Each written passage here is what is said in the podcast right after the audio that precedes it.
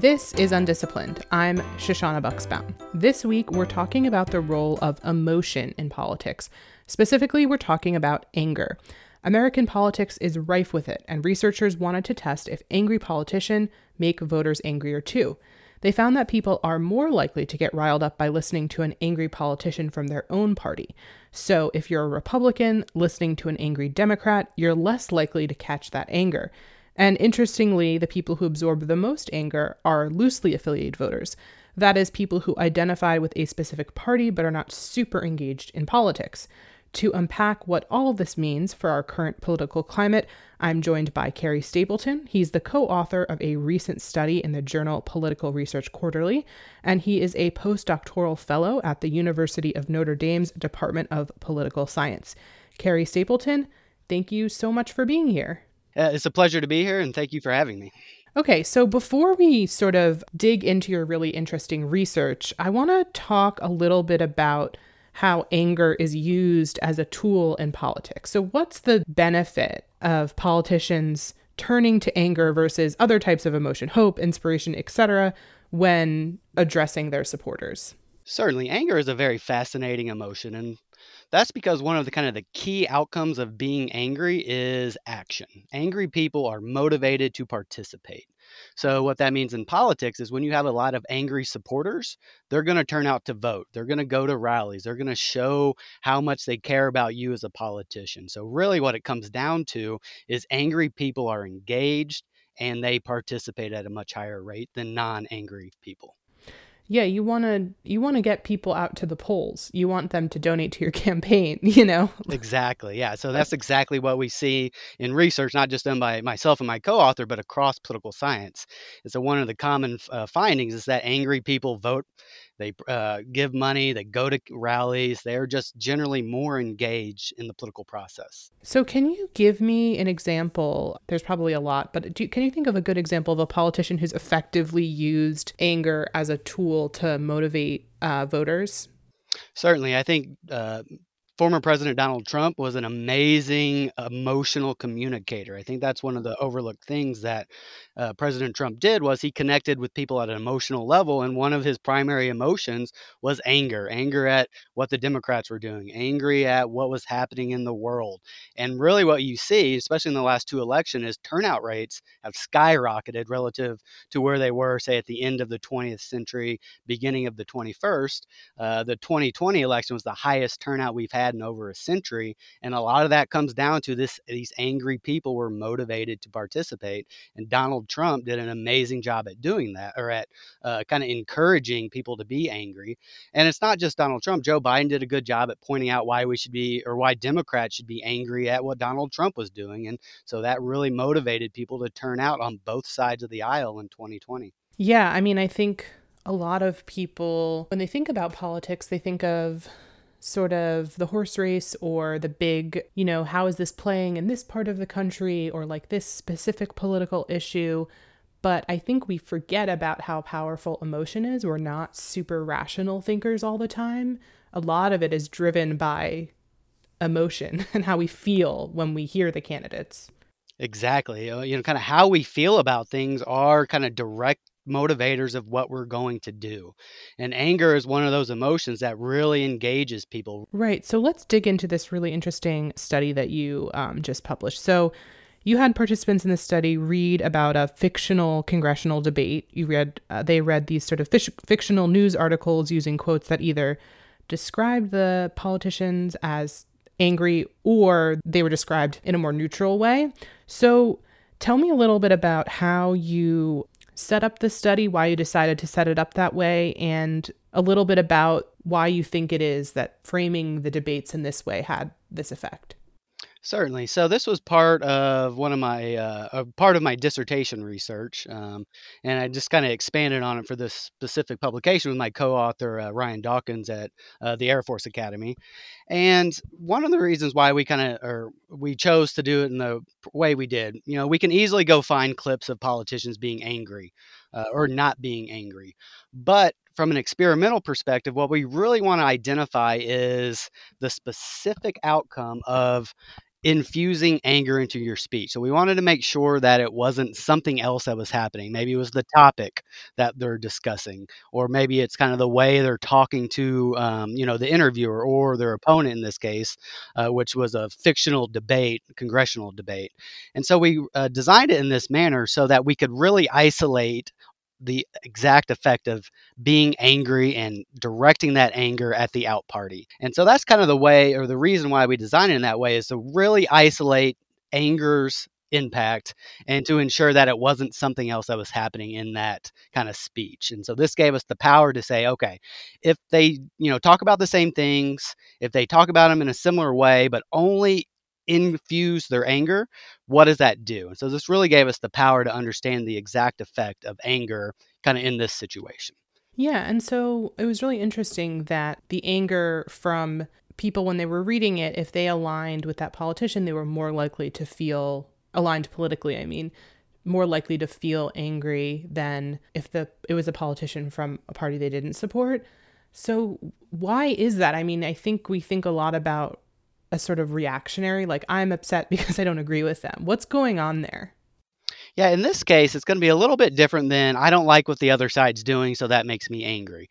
And in these situations, we really look to our political leaders, our, our opinion leaders, to kind of tell us how to feel. And we actually infer from their emotional reaction kind of whether or not something's important, whether or not something matters or should matter to us, whether or not we should feel various emotions. And this is not just an anger story. You know, uh, emotions kind of, you know, infect us, which is kind of weird to say in, you know, the COVID 19 world, but emotions can, we can catch emotions in the same way we can catch, you know, other diseases, unfortunately. And it's not just an anger story. This is about generally most emotions. And there's a huge line of research in social psychology that focuses on these contagion effects.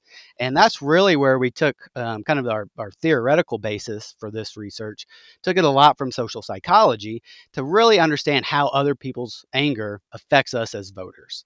Yeah, and like when I was reading your research, I was thinking a lot about how there's a lot of debate, especially during the Trump administration of was Trump igniting people to feel a certain way or get angry about certain topics? Or did people harbor this sort of anger already? Like is it that the politicians are tapping into things that people are already feeling and then bringing that out? Yeah so i think it, it it comes down it's a little bit of both. So there is this kind of underlying feeling of anger uh, that kind of permeates our kind of political discourse today. And when we see our politicians kind of publicly expressing this anger, it kind of gives us kind of a sense that it's okay for us to be angry too. It's okay for us to direct our anger at the other team, at the other side. And so it is a little bit of both. So there is research that shows that uh, kind of people who already have that underlying kind of feeling or emotion respond more positively to emotions that match what they're already feeling. So part of what we think is going on is that there's are this kind of underlying level of anger in American politics. And then when we see our politicians giving public voice to anger, it allows us to feel it. Uh, feel it at a higher rate and allows us to feel okay with expressing our anger. Yeah. And so is it sort of a chain reaction going on where, you know, let's say I watch a Trump speech and I get really angry, and then I go talk to my neighbor who didn't see the speech, but then I'm really angry about stuff that maybe they've thought about, and then they get really angry. And then it's sort of this like circuitous effect. Does it have this sort of like contagion beyond the one to one? I mean, I know you studied sort of, you know, feelings from watching directly or like reading about an angry politician, but can it like spread beyond that one to one? It 100% can. And kind of we focus on how po- uh, political elites use emotions or anger in this situation, but it will definitely work in your interpersonal, your discussions with your neighbors, provided they have that same underlying kind of political belief or political focus. And it will certainly kind of spread from there. And that's one thing that people have found studying how social media posts will uh, transmit across uh, whatever social media platform it is, is people will share them, especially when they are expressing anger or outrage. And then because people will are more apt to feel that same thing, they're going to share it as well. So that's one way that you can see anger just kind of transmit across the uh, political environment is through social media and tracking social media posts. And there's nothing to say, and it definitely will work in the same way interpersonally when you're just having a face to face discussion. So this will certainly work from political elites on down, and then it'll just kind of spread across the electorate in a variety of ways because people will share that emotion. They will catch your anger because of kind of these things we, we talked about. Yeah. And so the other interesting thing was that there was actually a bigger effect on people who were less partisan to begin with. Can you sort of break that down for me? Yes. And this was one of the more interesting findings we had. And part of it is the people who are the most engaged in politics in general are already always very amped up. They're mm-hmm. already very, you know, emotional. They're already very engaged in politics. But it's the people who are more uh, or kind of less closely aligned with parties, uh, who are maybe not going to turn out to vote, who aren't all that engaged in politics. These were the ones who are more likely to take these cues and really increase the amount of anger that they reported. And part of this is comes down to um, what scholars call social identity just because they're not necessarily always engaged in politics, they still identify with these political parties. Once that identity is triggered and it becomes a competition, my team versus your team, they're more likely to take on these emotions because they want to feel like a, a, kind of a key contributor to their team. And if they're seeing people be angry at the other side about a topic, and in this competitive situation, they're more likely to bring their emotions kind of into line with their fellow party members. Uh, whereas, say, someone who is already a strong Republican, someone's already a strong Democrat, they're already feeling these emotions at a very high level. There's not really any more room for them to feel angry. So they're just going to keep their kind of level, their emotionality level already high. But it's these people who are the more weakly aligned, they see these signals that the other team is doing something we don't like and it's making us angry they're inferring from that signal that they should be angry about it too. And that's when we see kind of them increase the amount of anger they're reporting in politics. We're experiencing a minor technical issue. We've restored our connection, and I'm back with political scientist Carey Stapleton.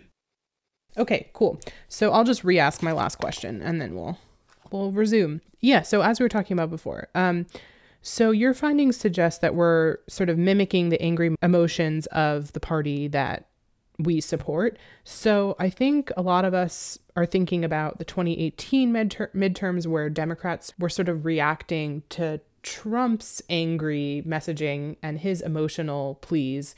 And then they ended up taking over the House. Is it that Democrats were responding to Trump's anger and then harnessing the anger in their base to then get the turnout up to turn the House blue?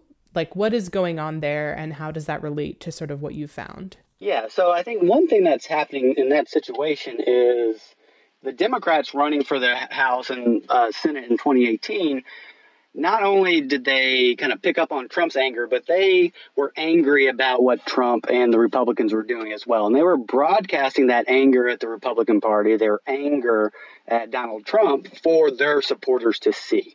So they were sending out that message, sending out that signal that you know, Donald Trump's being angry, but it's more than that. We're angry at him. We're angry at what that party is doing. And it's really that signal that the other side is doing something that's causing us to be angry.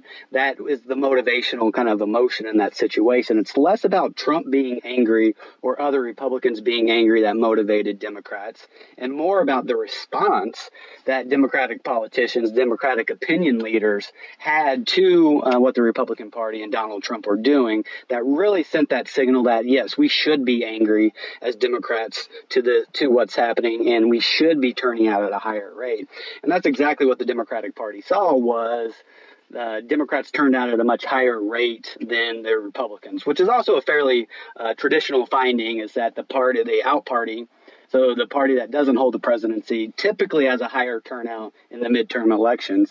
But what, what we saw in 2018 was, yeah, Democrats really turned out at a high rate, and that's because they were very angry. And part of that anger, now certainly it's not all of the anger, is because politicians or political, the Democratic politicians, the Democratic Party uh, opinion leaders were angry. I'm not saying it's all of that. There's definitely other ways that people in the electorate become angry, but this is one source. Seeing our political elites, uh, seeing the opinion leaders of our own party really can increase the amount of anger that people feel.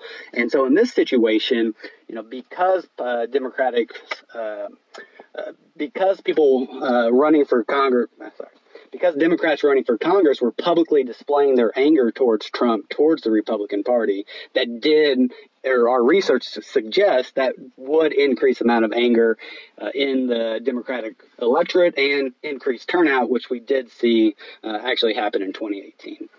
Yeah. So is that like, I mean, a lot of people are so disgusted by politics because they view it as so nasty and so angry, and it's just like one side is angry and then the other side's angry at them and they're angry and it just sort of ratchets up.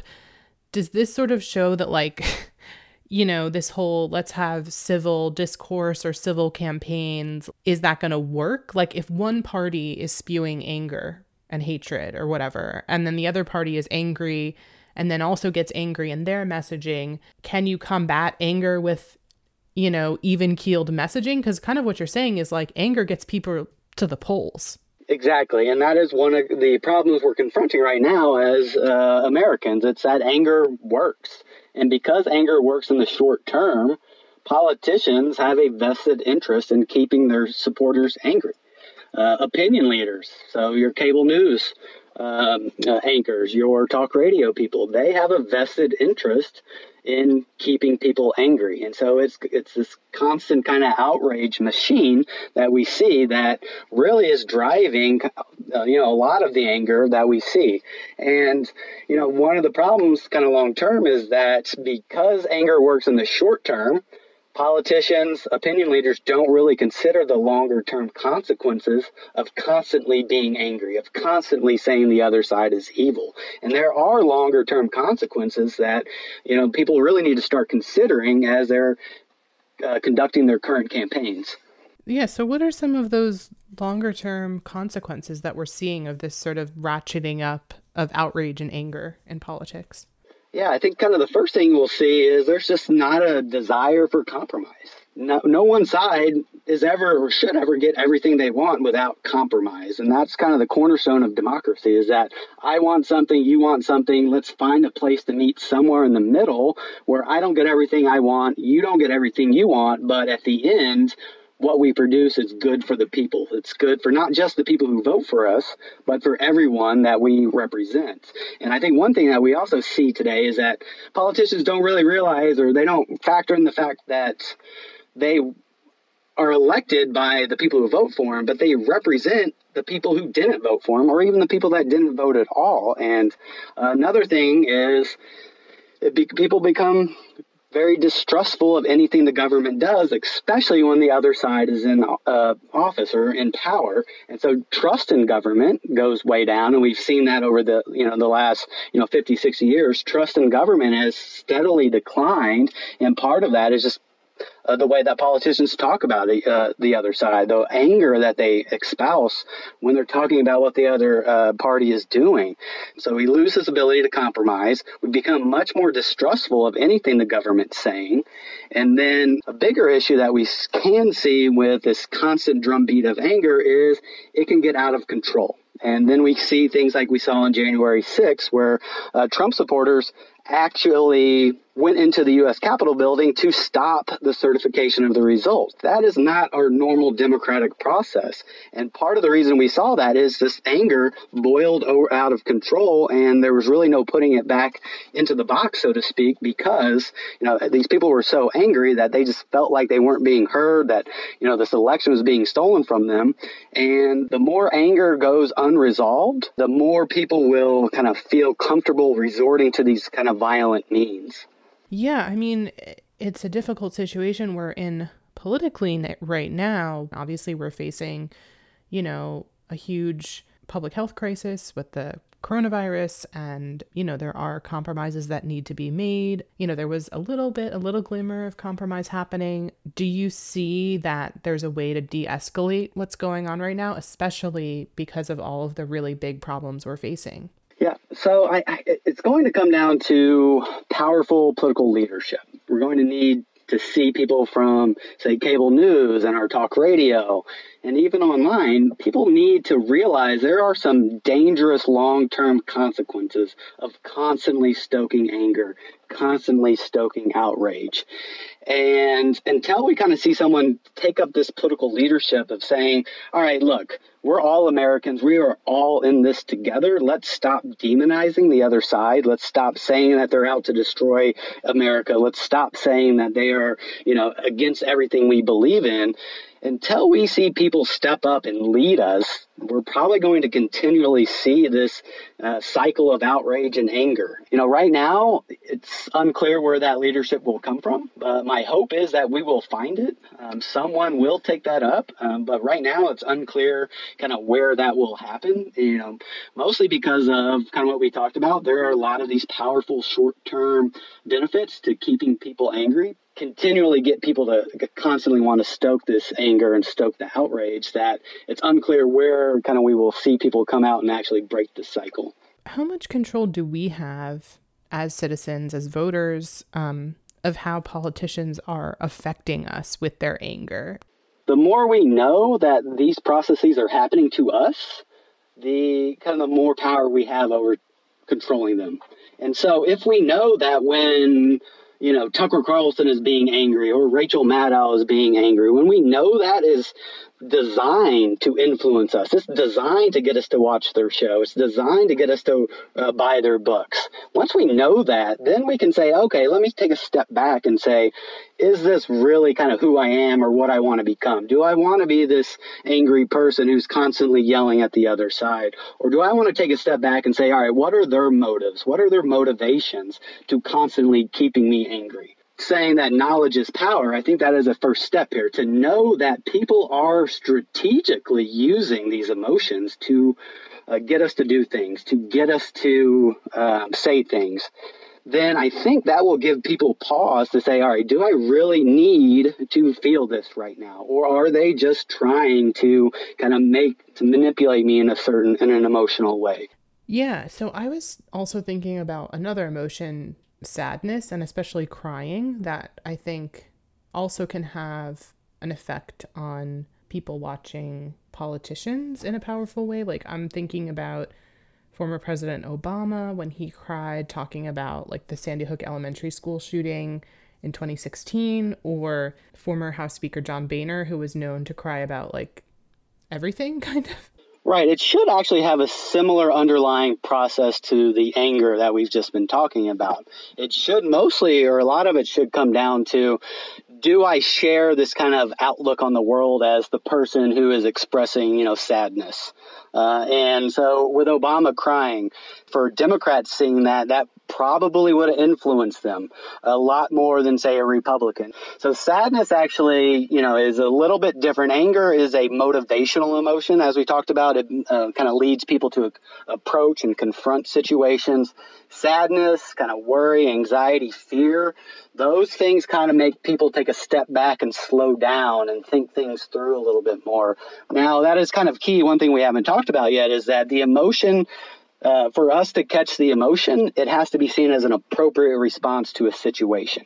So if you're already going into uh, belief that Sandy Hook didn't happen or that it was, you know, a conspiracy, uh, false flag operation, that emotion doesn't have any influence on you because it's fake. And it's whether or not those that emotion is seen as appropriate for the situation is one of the kind of the key factors to whether or not uh, we will take on that emotion um, that the person is expressing. Yeah, so it's interesting that you said that like sadness is sort of viewed as a moment to like reflect on it. So should more politicians be crying versus yelling? Uh, well, that that's where it comes down to the appropriateness. So I mean, if we're crying about uh, you know, the breakdown in, uh, say, infrastructure negotiation. Well, not Right. everybody's going to see that as an appropriate response Right. to that. And in that situation, yeah, you're probably not going to start crying or feeling sad yourself. You're going to be like, well, why is this person crying? He should be angry. Right. Or she should be angry. And so in Yeah, that situation, you know, it really comes down to if the moment is uh, appropriate for crying or for expressing sadness. Uh, I've just been talking to Carey Stapleton. He's a postdoctoral fellow at the Department of Political Science at the University of Notre Dame. His latest study was recently published in the journal Political Research Quarterly. Carey, thank you so much for being here. This has been really fascinating. I learned a lot, and it combined two of my most passionate subjects, psychology and politics. So, very happy to have you here today. Well, it was great to be here. I really appreciate the opportunity. And I will say politics and psychology are two of my most favorite things as well. So, uh, nothing wrong with that. There you go. Thank you so much. Undisciplined is a production of Utah Public Radio with support from the College of Humanities and Social Sciences at Utah State University. And if you happen to live in Utah, you can listen to us every Thursday at 10:30 a.m. on UPR. If you miss us then, you can listen to every episode of Undisciplined wherever you get your podcast. Our producer is Claire Scott, and our theme music is Little Idea by Benjamin Tissot. And I'm Shoshana Bucksbaum. Thanks for listening. Now go have big ideas.